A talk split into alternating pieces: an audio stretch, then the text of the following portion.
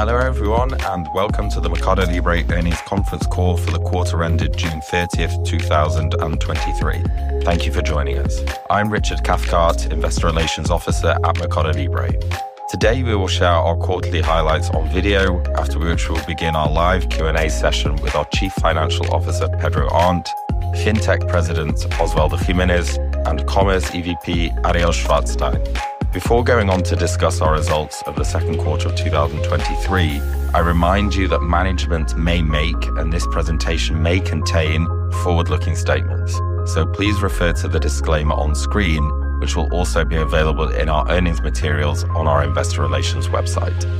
Before turning to our quarterly results, we would like to highlight that our new investor relations website is live and has new resources such as videos, podcasts, and frequently asked questions to help investors better understand our business. We have also improved navigation around the site, making it easier to find our earnings and SEC documents. With that, let's begin with a summary of our results.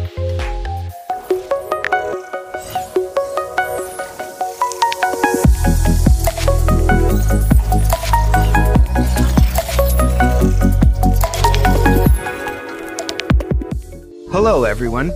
I'm pleased to share with you that Mercado Libre continues to sustain its strong momentum of the last few quarters. Q2 2023 was once again a very, very solid quarter. Rapid top-line growth and strong margin expansion were broad-based across geographies and business units, showing the strengths of our business and the potential of our financial model as we continue to scale. Let me begin with the financial highlights. Our revenue growth remains high despite our size, and this, combined with operational efficiency and scale, led to a big step up in our income from operations margin. Income from operations more than doubled year-on-year, reaching a new quarterly record. This quarterly result is a testament to the potential for solid margin expansion, combined with above-market rates of growth inherent in our performance.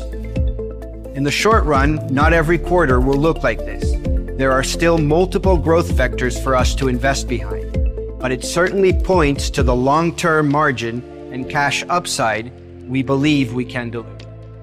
Turning to the KPIs of our commerce business. In Q2, Mercado Libre's GMV surpassed the 10 billion mark for the first time. This growth was driven mainly by Brazil and Mexico, which overtook Argentina to become our second-largest commerce geography for the first time. Brazil and Mexico both delivered an acceleration of successful items growth compared to the previous quarter. As we continue to bolster Mercado Libre's value proposition, our leadership position in the region has been going from strength to strength.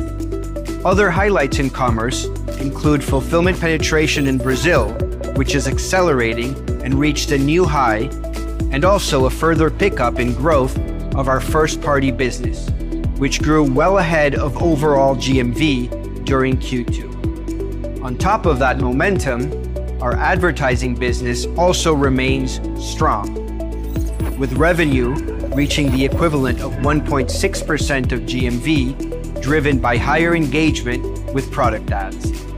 Mercado Pago's TPV growth remains strong as well. The acquiring business delivered higher TPV per device as our move upmarket to larger SMBs continues to deliver results in both Brazil and Mexico.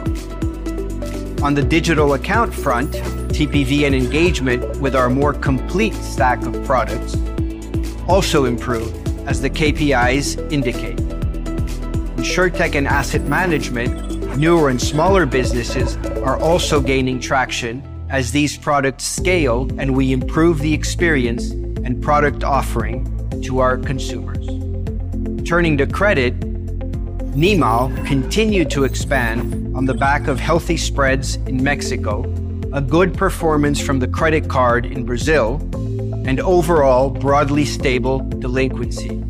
We are, once again, pleased to share Mercado Libre's strong results with our shareholders.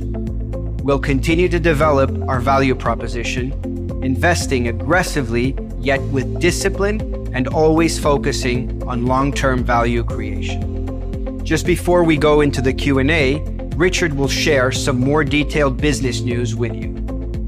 Thank you, and I look forward to reporting back to you in a quarter. Today, we want to share a more detailed view of our fintech operations in Mexico. For Mercado Pago, Mexico represents an exciting opportunity.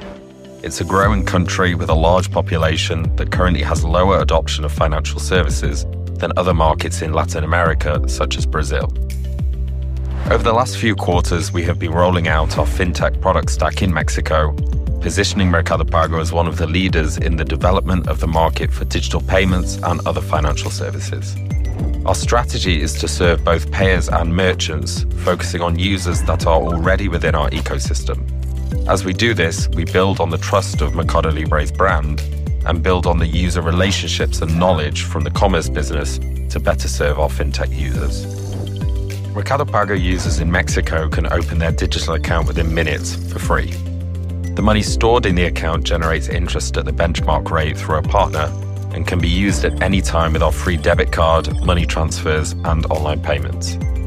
To get money into the account, users can transfer from other banks or use our money in solution at physical stores, an important feature in an economy where cash is still dominant.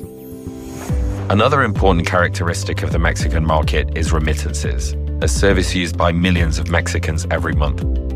For Mercado Pago, this represents an opportunity to encourage the digitalization of cash with transfer directly into the digital account. Mercado Pago offers these transfers through partnerships with two established and renowned players and recently launched a third partnership with an exciting startup, Felix Pago.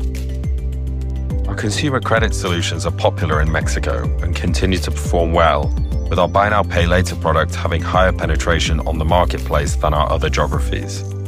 This highlights the synergies of our ecosystem with marketplace knowledge helping the underwriting of credit. We also offer consumer loans, money deposited into the user's account to fulfill day to day financial needs.